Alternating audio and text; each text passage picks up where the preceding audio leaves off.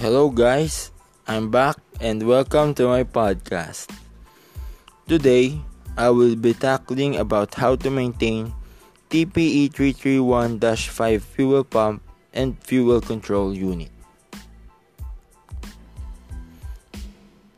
First thing to do is remove all the brackets, bolts, and nuts that hold the pump and FCU assembly using 7mm socket.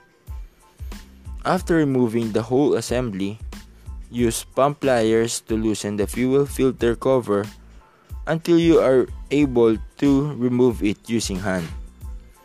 Next, grab the filter carefully and proceed to servicing.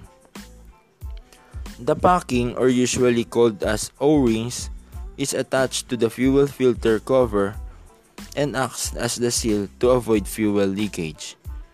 This O-ring should be replaced upon time of service even it is still intact and have no damages yet.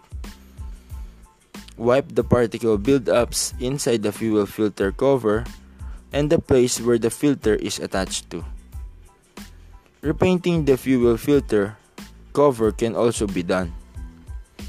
That is all and thank you. Keep in touch for next episodes.